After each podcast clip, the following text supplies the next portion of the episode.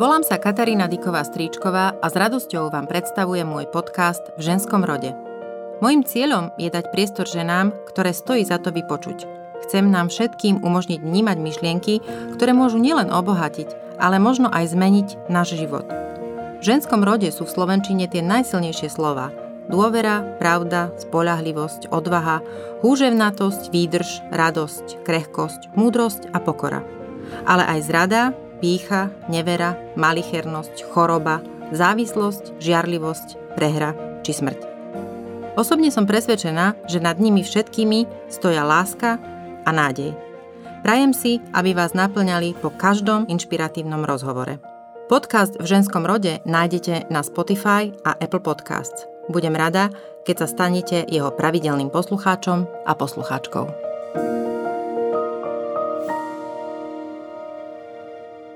V dnešnom rozhovore so Stanislavou Šenk si vypočujete aj to, že ako to, je, to je veľmi veľký predsudok, že deti, ktoré sú v inkluzívnych triedách e, s deťmi s postihnutím, že sa neposúvajú ďalej. Naopak, majú o mnoho lepšie výsledky Stanku mi prvý raz spomenula naša spoločná priateľka Sonia, ktorá nezvykne míňať komplimenty nadarmo. O nej ale rozprávala tak, že som okamžite pochopila jej výnimočnosť.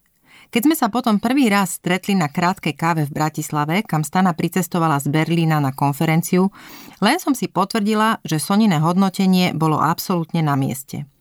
Inteligentná, rozhľadená, sčítaná, kultivovaná žena jemného výzoru, ale pevnej viery vo výnimočnosť každej ľudskej bytosti. Odvtedy sme viedli niekoľko rozhovorov. O ženách, materstve, kariére, o pocitoch sociálne vylúčených matiek na materskej či rodičovskej dovolenke, aj o ženskej perspektíve a pohľade na život, politiku a spoločnosť. V občianskom združení Klub železných matiek aj vďaka staniným myšlienkam a aktivite spolu pomáhame na Slovensku rozvíjať kultúrne a premyšľajúce ženské spoločenstvo, ktoré vyznáva hodnoty ľudskosti, slušnosti, empatie, tolerancie a podpory. V ženskom rode dnes nie len o nádej a láske, ale aj o prijatí životných náhod, výnimočnosti špeciálnych detí a o tom, že všetci sme šťastní, keď nie sme sami a keď cítime, že niekde naozaj patríme. Stanka, veľmi pekne ti ďakujem, že si si našla čas e, prísť e, do, e, do Bratislavy, nahrať tento podcast, lebo ty si v podstate na Slovensku veľmi málo, keďže žiješ dlhodobo, v podstate tvoj život rodinný, aj profesionálny sa predovšetkým odohráva v Nemecku, v Berlíne. A, takže som veľmi vďačná, že si ukrojila z toho času pre podcast v ženskom rode. Chcela by som sa ťa spýtať, trochu sa predstav, prečo, odkiaľ si a teda prečo Nemecko a potom sa presunieme k tomu, čo robíš a prečo tu sedíme. Veľmi ma teší, Katka, že som sa mohla s tebou dostať k tomuto stolu, že sa rozprávame o mnohých témach, ktoré sa týkajú nielen mňa osobne, ale vlastne celej spoločnosti a aby som teda na začiatku um, dala poslucháčkam, poslucháčom orientáciu. Narodila som sa na Liptove, v 70. rokoch a žila som tam v podstate až do maturity, čiže vyrastala som na Slovensku, som liptáčka srdcom a dušou. A po maturite ma to zavialo do Nemecka, kde som bola najskôr len čiastočne, ale od roku 96 tam už žijem stálo. Čiže v Berlíne som už vlastne teraz 22 rokov. My dve sme sa spoznali cez našu spoločnú priateľku, tak viac som mala možnosť ťa spoznať uh, cez uh, klub železných matiek, v ktorom teda uh, som zaznamenala fakt veľmi jasne tvoju prítomnosť intelektuálne, názorovo. A úplne som v niektorých momentoch bola ani nie, že iba dojatá, ale naozaj odzbrojená mnohými tvojimi názormi a skúsenosťami hlavne Chcela by som povedať, že oproti mne sedí veľmi subtilná, krásna žena, ktorá má 5 detí. Myslím si, že to by nikto nehádal na prvý pohľad, keď sa na teba pozrie. No na tom by teda nebolo nič zvláštne, okrem toho počtu, lebo teda žien matiek na svete chodí veľa, ale ty máš jedno dieťa, ktoré je špeciálne Je to Oscar, ktorý, ak sa nemýlim, už má 18 rokov. 19. Už 19, 19. no, je to príliš rýchlo. A Oscar má Downov syndrom. Chcela by som sa teda spýtať, ako sa teda ty staviaš e, k špeciálnym deťom, keďže viem, že si postavila veľkú časť svojej profesionálnej kariéry práve na práci, aby takíto ľudia mohli byť integrovaní. Vrátim sa teda k, k času, keď sa Oskar narodil v roku 99. Cítila som sa veľmi prekvapená, veľmi nepripravená a neuvedomila. A to bolo pre mňa asi taký, taká najväčšia výzva, ako preklenúť tú, tú dieru alebo, alebo proste, proste tú, um, ako by som to nazvala, um, jamu neznalosti a aby sa zo mňa stala matka, ktorá to dieťa automaticky príjme ako každé iné dieťa. Myslím si, že po tej emočnej stránke sa mi to podarilo s manželom okamžite. Nemala som absolútne žiadny pocit, že to dieťa je pre mňa menej cenné alebo menej ľúbené. Naopak vo mne sa vzbudili nejaké sily ochrániť e, takéto iné dieťa pred ostatnými, ktorí by mu možno um, chceli odobrať uh, plnohodnotnosť. Ale na druhej strane ne, nepripravenosť. Ja bola som veľmi mladá matka, 26 ročná. Keď sa mi narodil Oskar, mala som už dvojročného syna. A možno, že aj tá neskúsenosť, alebo že som bola veľmi mladá, aj, aj ešte taká neistá. Myslím si, že keď sa teraz pozriem v 45 aká som bola v 26 tak um, človek je iný. Človek sa už pozerá sám je to na seba inak. Je to, je to rozdiel, no, sú to no, skúsenosti. Um, takže aj to ma tak trošku vykývávalo v tom momente, že do, do akého smeru sa teraz uberie môj náš život, E, s dieťaťom, ktoré je iné, ako spoločnosť očakáva, možno ako sme aj my očakávali. Ale vzali sme to ako pozitívnu výzvu. Veľmi rýchlo sa nám podarilo sa pozitívne e, postaviť e, k tejto situácii. Aj s manželom musím povedať, že my sme veľmi dobrý tým a na tom je položené veľmi veľa nielen úspechov, ale myslím si, že štýlu, akým vedieme náš život. Že sme proste veľmi dobrí tým, že si to vieme všetko veľmi dobre vysvetliť a ideme rovnakou cestou, alebo teda ťaháme uh, ten povraz jedným smerom. Takže sme sa k tomu postavili prirodzene a ja som mala takú zaujímavú myšlienku, keď sa Oskar narodil a tie prvé dni, kedy som si zvykala na to, že mám okrem tzv. normálneho dieťaťa, dieťa so špeciálnou potrebou, tak som rozmýšľala, ako by to bolo, keby sa každej matke, každej rodine e, druhorodené dieťa narodilo s Downovým syndromom. Asi by som sa prestala vzrušovať. Bola by to normalita. Bola to také, také kognitívne cvičenie pre mňa. A potom som sa vlastne dopracovala k bodu, keď som si povedala, vlastne to porovnávanie s ostatnými je to, čo ma zastavuje rozmýšľať vpred. Proste porovnávať sa s inými, ako to má tá rodina, ako to má tá oná rodina, či to majú lepšie, či to majú horšie, je veľmi veľká brzda, aby sme sa sústredili na to, gro, čo vlastne tvorí nás, našu základnú bunku ako rodina a keď sa mi podarilo toto prekonať a povedať si, toto je naša normalita, ja sa nemusím pozerať na ostatné rodiny, ale najskôr teda na tú našu normalitu, tak sme začali vlastne ten deň úplne si užívať. Môžem sa spýtať, ty si naozaj nemala ani jeden jediný krát otázku, prečo ja? Ja som mala práve otázku, prečo, prečo nie my? Ako, mm, my sme dali Oskara pokrstiť, keď mal asi rok a boli sme najskôr za jedným evangelickým farárom manželi veriaci, takže som sa ako viac menej aj kvôli nemu rozhodla, že to urobíme. Ja som vyrastala uh, v učiteľskej rodine, ktorá sa musela odkloniť od náboženstva a nikdy som sa k tomu odvtedy nevrátila, takže bokom ešte... Čiže nie ste e, rodina veriaca, ktorá by išla tou cestou viery, že vám pomáha nie sme tak, tak klasicky veriaca mhm. rodina. Myslím mm-hmm. si, že mhm. sme taká trošku zmiešaná rodina. Manžel je evanielik, ale nepraktizujúci a ja som niečo, nejaký taký hybrid, by som povedala už. Uh, po... Chápem, ja sa len pýtam preto, aby, aby mm. ľudia, ktorí počúvajú, uh, vedeli, že teda ne, ne, nešla si na to cez náboženstvo. Nešla som na to absolútne cez, cez vieru. Takže boli sme, boli sme u jedného evangelického farára a predstavili sme im našu situáciu, že chceme pokrstiť naše dve deti a on začal presne touto otázkou proste. Asi si kladete otázku, prečo práve vy a ja som na to reagovala. Ale prečo nie my? Ale prečo, prečo by sme sa na to nemali opačne pozrieť? Uh, pretože my sme cítili tú sílu, že ak takéto deti majú prísť na svet, tak by mali prísť do rodín, ako je naša. A myslím a si, že povedal? to bola... Um, zostal taký prekvapený, myslím si, že aj chvíľku mlčal, ale bola to vlastne aj prvá myšlienka, keď sa nám Oskar narodil. Ako my sme sa na manžela pozreli, nám akože niečo také signalizovali na, pôr, na pôrodnej sále, že máme dieťa s nejakou genetickou inakosťou.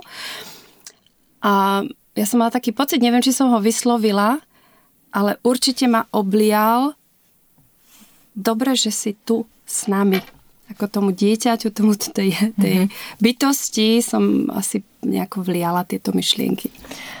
Spýtam sa, lebo predpokladám, že si to v duchu budú klásť aj iní ľudia. Ja viem, že si hovorila, že si mala vtedy 26, takže asi sa tie genetické testy alebo iné, ktoré sa robia v, pre, v proste tie screeningy, ktoré sú bežnejšie neskôr, tak vlastne u teba uh, nič nesignalizovalo, že by uh, mal byť Oscar uh, iný?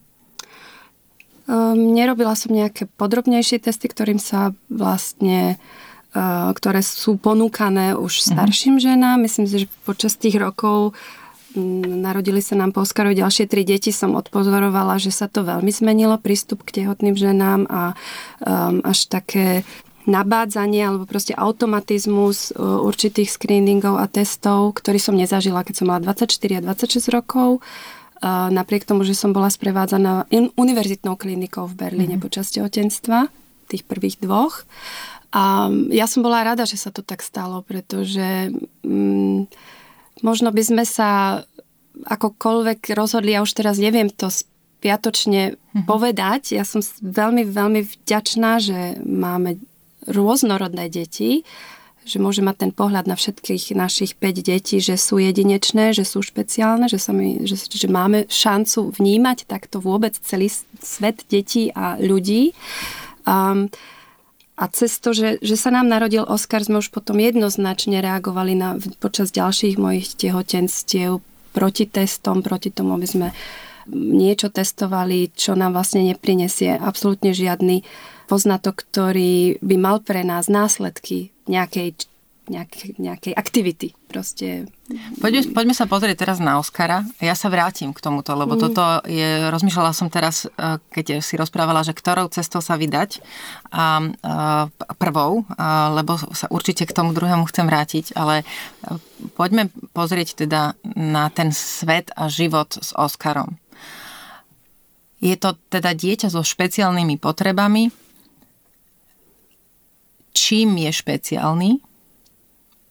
Myslím si, ja sama za seba, že veľká časť spoločnosti má predsudky a mnohé ženy, s ktorými som sa rozprávala, ktoré takéto špeciálne deti majú, si vypočuli aj od lekárov, aj od odborníkov, ktorí by ich podľa môjho názoru mali skôr podporiť také hodnotenia a súdy, že sú to deti, ktoré nič dobre nečaká. Veľmi málo sa naučia.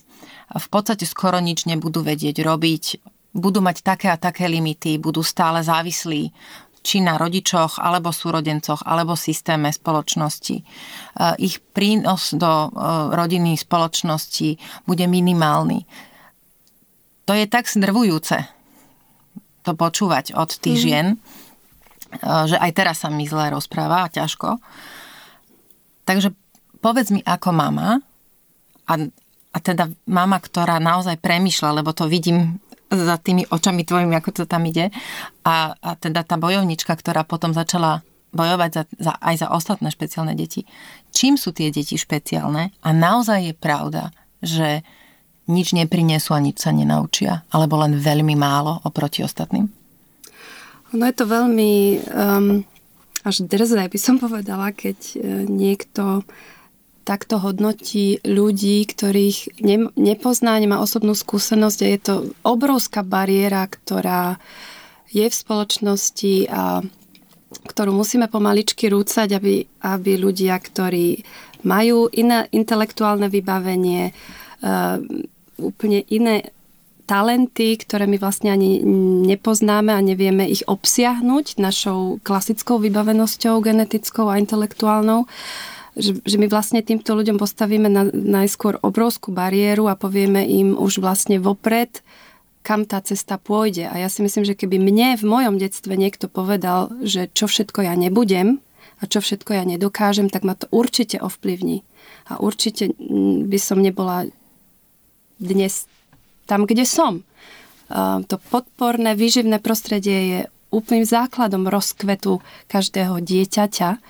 A keď sa spoločnosť postaví k ľuďom so špeciálnou potrebou takýmto spôsobom, tak vlastne je to verdikt. Oni sa potom naozaj dostanú do takýchto situácií, že nie sú prínosom. Keď spoločnosť od, ni- od nich nič nechce, tak oni nemajú šancu prispieť, lebo tá, ten príspevok je nechcený. My sa musíme ako spoločnosť otvoriť a hľadať kde je šanca sa naučiť od, od ľudí, ktorí sú iní ako mainstream, uh, nové veci, nový pohľad na svet, ten, proste takú tú, tú dúhu, vidieť dúhu a nie čierno svet.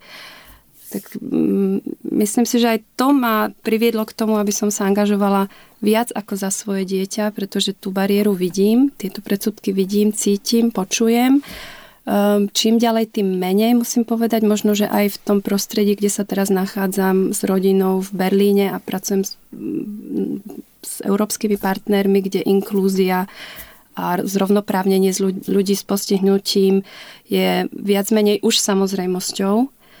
Takže v týchto prostrediach to vidím menej, ale keď sa dostanem z tej mojej bubliny von, a prídem do prostredia, ktoré nemá skúsenosť s ľuďmi s postihnutím, tak je to stále tam. Tieto myšlienky a nastavenie a obavy a predsudky sú prezentné.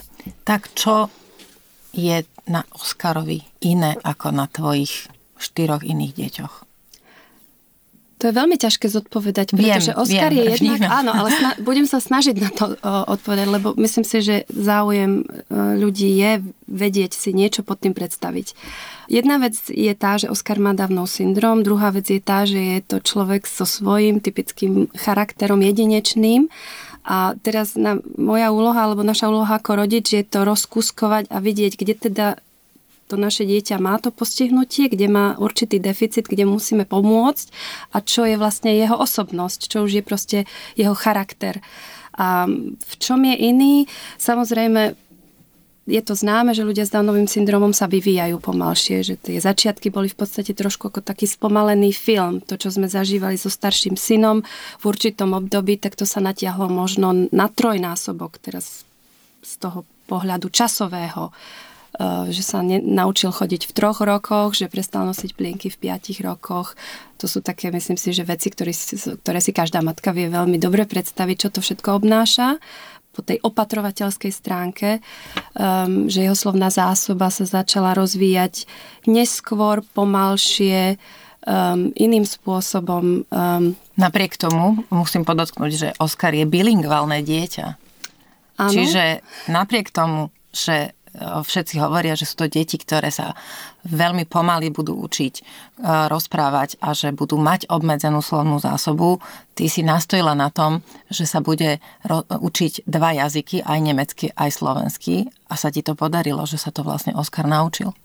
Áno, pretože som si povedala, že on je indikátor úspechu a on mi ukáže cestu, že či je to na ňo veľa alebo nie. Proste ísť veľmi otvorene k tejto téme a nedať si nahovoriť um, logopédom. Mala som skúsenosť s logopedičkou, ktorá ma veľmi odrádzala, aby som sa s ním rozprávala po slovensky v nemeckom prostredí, že ho proste zaťažujem a že jeho reč už len v jednej jazykovej kombinácii bude um, pozadu a, a nebude vedieť poriadne vyslovať slovíčka.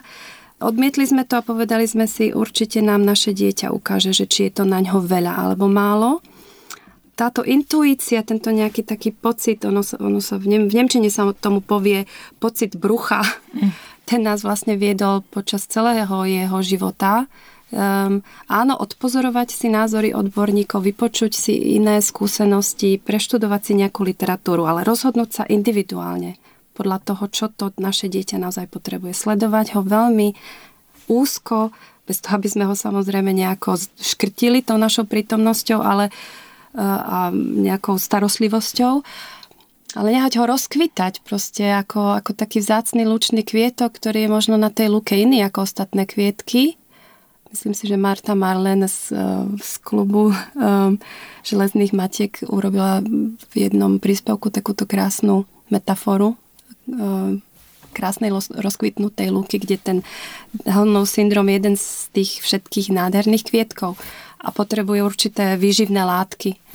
Um, Takže jedna vec je táto, táto dvojazyčnosť. Samozrejme, keby si sa dneska rozprávala s uh, Oskarom, nebuď, nemá tú slovnú zásobu takú uh, širokú, ako by si očakávala možno, možno od iného 19-ročného mladého muža, ale vie sa veľmi pekne s tebou porozprávať, vie ti odpovedať na otázky a má vo svojich tých schránkach kompetencií čo povedať. Mm-hmm. Um, čo a bolo iné ešte? jeho hobbies? Hm? Alebo um, teda tá jeho keď, keď nebudem hovoriť teda o tom, aký je, uh, aká je tá osobnosť, lebo to určite spomenieš aj sama, zaujíma ma, že do akej miery je teda závislý už ešte stále vo svojich 19 rokoch na tvojej alebo manželovej opatere, pozornosti, kontrole, povedzme, mm-hmm. aby sa mu nič nestalo, aby sa vedel sám obslúžiť, mm-hmm. obriadiť, pohybovať po meste. Do akej mm-hmm. miery na ňom musíš dávať pozor? On je na to, že je to mladý muž Downovým syndromom veľmi, veľmi samostatný. On dosiahol veľmi, veľmi vysokú, vysoký level samostatnosti v porovnaní s inými. A, um, Prečo? Je to tým uh, prístupom, si... alebo sa, po, ja neviem, sú rôzne mm. stupne? Um, každý máme nejaký potenciál, nie každý sa stane univerzitným profesorom. Takže a nie každý človek s Downovým syndromom e, sa naučí chodiť samostatne hromadnou dopravou alebo e, sa dokáže zorientovať v priestore, keď zablúdi, e, dokáže si navariť, dokáže sám prenocovať. Určité veci sú kapacita, určitý potenciál, ktorý ten človek prinesie so sebou, nejaká taká vybavenosť základná, ale potom um, je otázka, ako bol sprevádzaný v detstve, keď bol tínejdžer, do akej miery sme mu dovolili tie, ten potenciál rozvíjať. A my sme sa snažili vždycky ísť dosť veľa do extrému a nech skúša veci, nech zažije aj sklamanie, nech, nech uh, robí chyby, ale nech sa naučí samostatne um, fungovať. Veľmi nám um, bolo, pre nás bolo dôležité pozrieť sa, bude sa vedieť naše dieťa samostatne pohybovať vo veľkom meste, ako je Berlín. Um, a učili sme ho kúsok po kúsku určité trasy a, a potom prišli nové a nové, tým pádom, že základná škola bola v našej štvrti, tak e, ešte nemal až také veľké výzvy, ale od 12 rokov zmenil školu, musel dochádzať električkou, metrom prestupovať vo veľkom uzli Alexanderplatz, ktorý straší tínejdžerov 14 15 že tam nepôjdu sami a nebudú prestupovať. On sa to naučil v 12. Um, ale veľmi uh, úzkou spoluprácou s ním um, a nachádzali sme také kreatívne riešenia, že sme mu robili knižku, uh, o dochádzaní z domu do školy. Každú jednu stanicu sme nafotili, um, ako sa volá ulica, čo vidím, keď sa rozhliadnem, akú budovu, ako sa zorientujem, čo spravím, keď tá električka nepôjde ďalej. Toto sme trénovali 3 mesiace, mali sme k tomu aj osobného asistenta k dispozícii.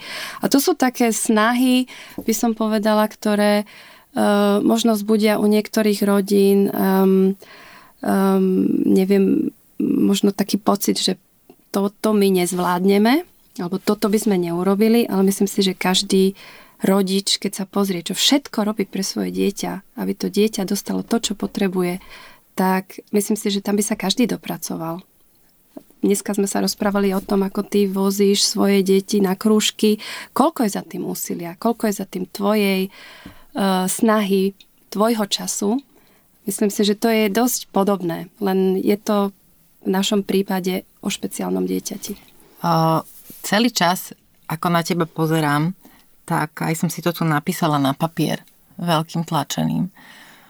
Je úžasné, aký rešpekt cítiť z teba ako z mamy a ako z človeka voči tvojmu synovi a Oskarovi ako človeku. A je to pre mňa neuveriteľne dojímavé. Musím povedať, že málo kedy sa tak rozcítim. a veľmi ti ďakujem, to je veľmi krásny pocit, ktorý si vo mne prebudila. Teraz prišiel ten čas, kedy sa chcem spýtať na rodičov. Ja som zažila, ja mám deti tri a zažila som moment, kedy som najprv amniocentézu odmietla a potom v jednom momente po, po jednom sone, kedy boli, myslím, dvaja alebo traja lekári, ktorí mi odporúčili, som sa nakoniec po debate s manželom samozrejme sme sa rozhodli spoločne a išla som na to vyšetrenie plodovej vody. Hoci netušila som, akým spôsobom by som reagovala, alebo teda budem reagovať po výsledku. V našom prípade ten výsledok bol negatívny a narodil sa nám tretí zdravý syn. A, ale narážam tým, alebo teda toto je také intro k tomu, čo um, sa teda deje, vieme zistiť, a, aké dieťa, geneticky teda, a, mama nosí v bruchu.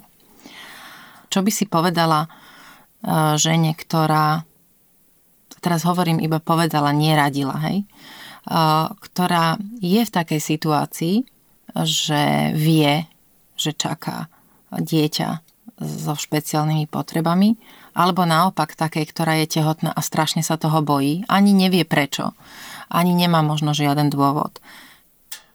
No je to, je to dosť ťažké, čo povedať takej žene v takejto citlivej situácii, pretože skôr, ja by som chcela začať už o mnoho skôr, aby ženy nie až vtedy, keď čakajú dieťa, keď sú tehotné, si zač, zač, za, za, začnú rozmýšľať, začínajú rozmýšľať o tom, mohlo by byť postihnuté, ako sa k tomu postavím, ak by bolo, že proste tieto myšlienky um, začínajú mať rodičia v dosť neskorom štádiu. A v tomto období sú ženy citlivé a, a všet, všetci vieme, že ten taký, taká štandardná veta, len aby bolo zdravé, kohokoľvek človek stretne na ulici, e, susedu, bývalú kamarátku, kolegyňu, e, rodinu, všetci proste vyslovia túto vetu. Hej, to je také zaklinadlo, je to aby také bolo zdravé. Len aby bolo zdravé. Hm. A teraz... Um, čo si po tým predstavia? Tomu, a teraz čo to všetko obnáša, že aká je tá predstava, čo je vlastne zdravé dieťa a potom máme celý ten balík Eh, prenatálnych testov, vyšetrení, ktoré to akože potvrdia, že áno, tvoje dieťa bude zdravé a mnoho rodičov ide vlastne na tie testy z takého pocitu si to dať potvrdiť, aby som teda si naozaj bola istá, že to dieťa bude zdravé. A um, myslím si, že 99% možno všetkých žien, ktoré potom dostanú pozitívny výsledok v, v zmysle dieťa bude postihnuté um, to nevnímajú pozitívne. Že volá sa to, áno, ste pozitívne vyšetrená na Downov syndrom a zrazu sa otvorí veľká priepasť, do ktorej tie ženy padnú. A, a v tomto šoku im radiť je strašne ťažké.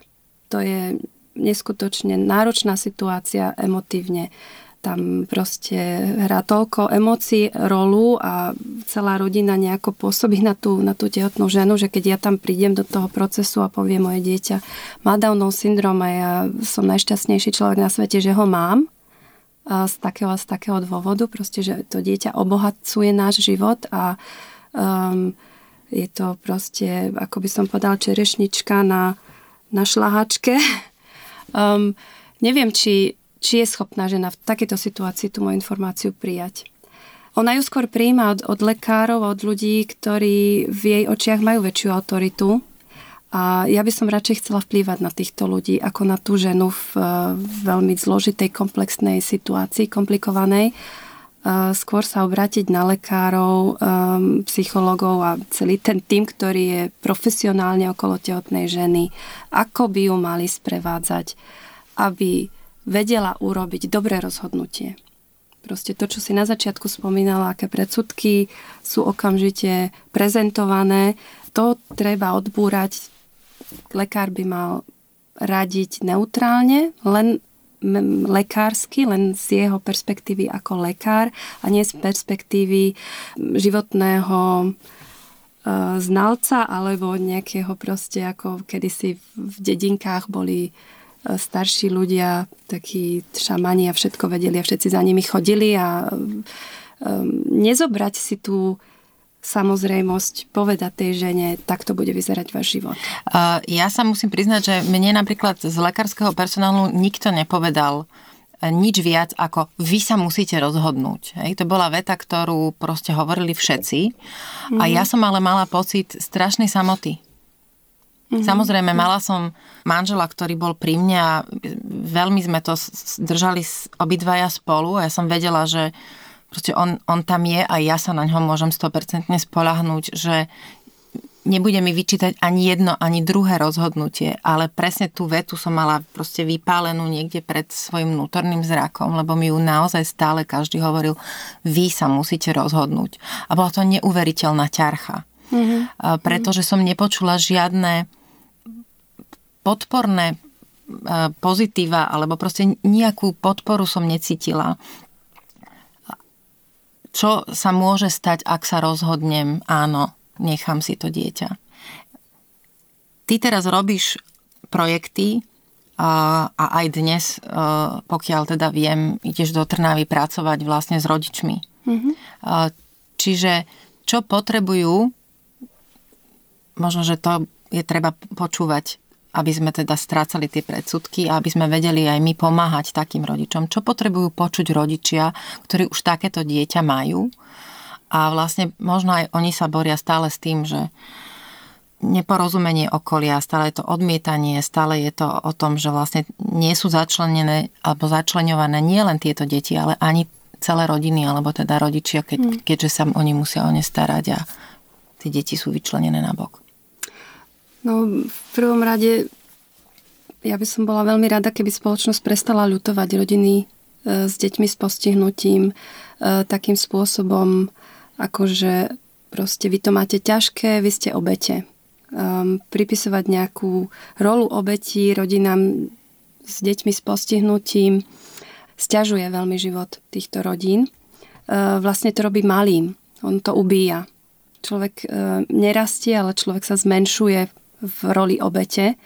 A keby sa nám teda podarilo nastaviť tú spoločnosť tak, aby rešpektovala rodiny s deťmi s postihnutím a to, čo všetko obnáša ich každodenný život a pozerala sa na to skôr z uhla pohľadu, ako by sme vás mohli podporiť, čo všetko potrebujete a nie proste, ja by som na to nemala, ja si toto neviem predstaviť, obdivujem ťa, to to je tiež taká, taká, také ohraničenie. Proste um, je to veľmi dobre myslené, ono to v prvé 3 sekundy veľmi pohľadí dušu, keď niekto počuje, obdivujem ťa, ako to zvládaš, ale na druhej strane je tam tá ohraničenosť, to nie je môj svet. Môj svet je úplne iný ako tvoj a ja si ten tvoj svet ani neviem predstaviť. Čiže taká, tak skôr sa pýtať na konkrétne veci, um, ako tie rodiny žijú, čo všetko musia zabezpečiť pre svoje deti a začať tvoriť tú spoločnosť tak, aby bola podporná vo všetkých sférach. Čiže aby nebol problém dostať dieťa s postihnutím do škôlky, aby nebol problém dostať dieťa s postihnutím do školy s tým, že veľa rodičov sa k tomu na, na to nahliada skepticky, že vlastne tie mainstreamové deti budú uh, ukrátené, ukrátené budú musieť čakať budú musieť, a áno, nebudú sa môcť oni rozvíjať, áno, pretože sa budú musieť prispôsobovať niekomu, áno, kto je slabší. Um, to vlastne všetky štúdia, ktoré skúmajú inkluzívne triedy, inkluzívne školy, uh, vyvracajú.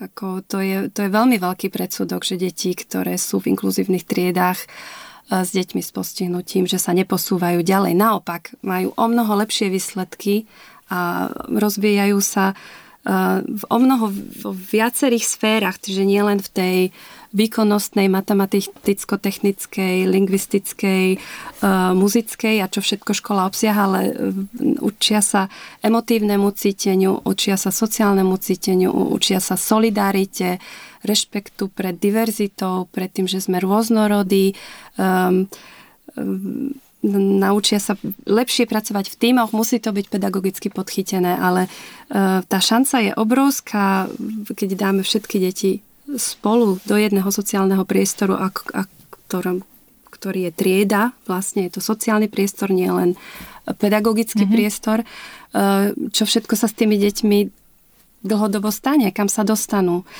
A to sa dá len tým, že to budeme praktizovať, že tých škôl bude stále viac a viac a rodičia, ktorí sú teraz skeptickí, um, vlastne my praxou dokážeme opak.